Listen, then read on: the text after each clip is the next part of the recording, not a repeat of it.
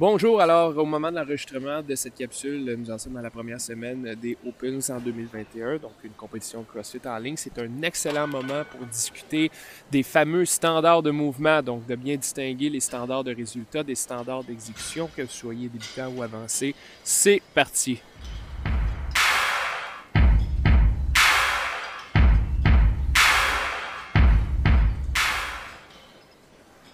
Donc, pour parler des standards, première des choses, il faut distinguer les standards de résultats des standards d'exécution.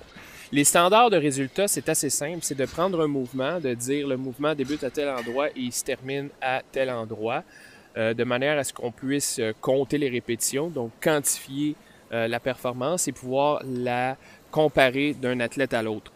Si je prends un exemple très très simple, le soulevé terre ou le deadlift, c'est-à-dire la barre débute au sol et elle termine avec les articulations complètement ouvertes aux genoux, aux hanches et les épaules derrière la barre. Donc on regarde la barre qui débute au sol et la fin du mouvement. On regarde pas qu'est-ce qui se passe entre les deux. Et ça nous permet de, par exemple, compter le nombre de répétitions, combien de soulevés de terre on a fait, ou euh, dans un contexte où la compétition c'est de soulever le plus lourd possible, eh si on veut avoir une euh, répétition euh, qui compte, ben on doit répondre à ces standards-là. Ensuite, on a les standards d'exécution. Là, autrement dit, c'est qu'est-ce qui se passe entre le moment où la barre est au sol et où on termine le mouvement. Un standard d'exécution de le soulevé de terre, par exemple, pourrait être de garder le dos dans une position neutre. Autrement dit, de ne pas arrondir le dos en soulevant la barre. Là, vous comprenez que ça, c'est des éléments beaucoup plus subjectifs. Donc là, je peux plus venir quantifier ou dans un contexte de compétition, ça serait beaucoup trop difficile à mettre en place des standards d'exécution où le juge, par exemple, devra décider si la répétition est bonne ou pas en fonction d'éléments plus qualitatifs sur le mouvement. Mais il faut surtout bien comprendre le contexte. Alors, le CrossFit, c'est certain que l'exemple qu'on a tendance à regarder, c'est les athlètes de plus haut niveau, donc les CrossFit Games. Et s'il y a une compétition, par exemple, le soulevé de terre pour un maximum de charge, pour regarder les mouvements, les, athlètes s'exécuter, euh, non, les mouvements ne seront pas propres. Vous allez voir des dos ronds, je vous le dis. Mais le contexte. Les athlètes sont en compétition et sont prêts à prendre ces risques-là pour atteindre le podium ou gagner la compétition. Mais il faut aussi comprendre que c'est des athlètes qui s'entraînent matin, midi, soir depuis des mois, voire des années avant cette compétition-là. Donc, on comprend que le risque qu'ils prennent euh, est quand même un peu moindre étant donné qu'ils se sont bâtis une armure à travers cet entraînement-là. Mais je peux vous garantir que la manière qu'il va soulever le terre pour euh, faire son record de charge à la compétition n'est pas la manière qu'il fait ses soulevés de terre depuis des mois et des mois dans sa salle d'entraînement. Maintenant, nous, les participants dans des classes de CrossFit régulières, c'est quoi notre contexte? C'est qu'on veut se dépasser, on veut avoir du plaisir à l'entraînement, mais surtout, et c'est l'objectif numéro un du CrossFit, vous pourrez retourner voir la capsule numéro un où j'explique euh, à la toute fin la définition du CrossFit, c'est la santé à long terme. Donc, c'est d'être capable de bouger sans avoir de douleur avec de l'énergie dans 10, 20, 30, 40, 50, 60 ans. Donc, dans ce contexte-là, la qualité d'exécution doit toujours, toujours passer avant les standards de résultats.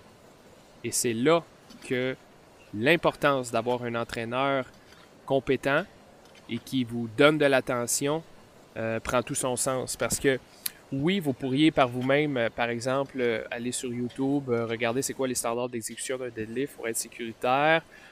Vous le faites, mais les sensations que vous avez souvent en le faisant ne sont pas exactement représentatives de qu'est-ce que vous faites. Donc, vous pourriez, par exemple, vous filmer avec votre cellulaire, vous regarder au ralenti, comparer avec les standards d'exécution, ou encore mieux, avoir un entraîneur qui a les yeux sur vous et qui va être capable de vous donner une rétroaction, un feedback au fur et à mesure, et surtout vous enseigner les bonnes techniques. Une autre situation qui pourrait arriver ici, c'est que pour certains mouvements, vous ayez de la difficulté à appliquer les standards euh, pour une raison technique ou surtout une raison de mobilité. Je garde l'exemple du soulevé de terre. Euh, les diamètres des bumper plates, en fait, les rayons sont d'à peu près 6 pouces. Ce qui veut dire que quand vous déposez la barre au sol avec les disques de poids style bumper plate, la barre est à environ 6 pouces du sol, que vous ayez, que vous fassiez 5 pieds 6 ou 6 pieds 4, euh, que vous ayez une mobilité extraordinaire ou que vous soyez raide comme une barre de fer.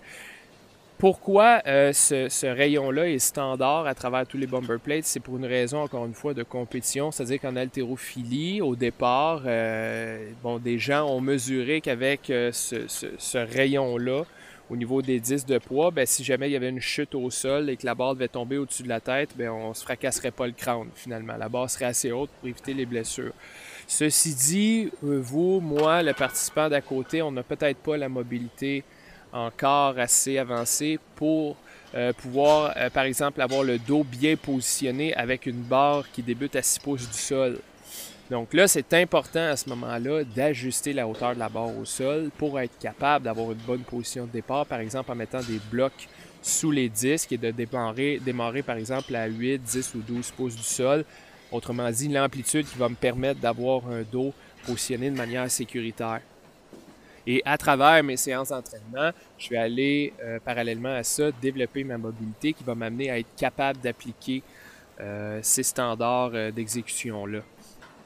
Donc les standards peuvent être aussi un objectif à atteindre à long terme, par exemple au, au niveau de la mobilité.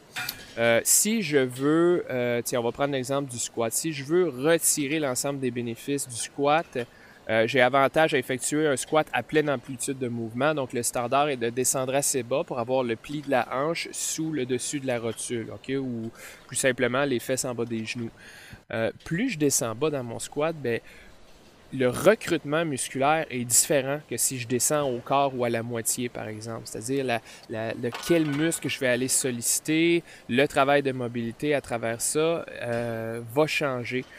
Donc, si je suis pas capable du premier coup de descendre un squat à amplitude complète, selon les standards d'exécution et des résultats, ben, l'idée va être d'aller travailler technique, mobilité, parallèlement à ça pour réussir à atteindre ces standards d'exécution-là, pour retirer les bénéfices euh, des exercices finalement.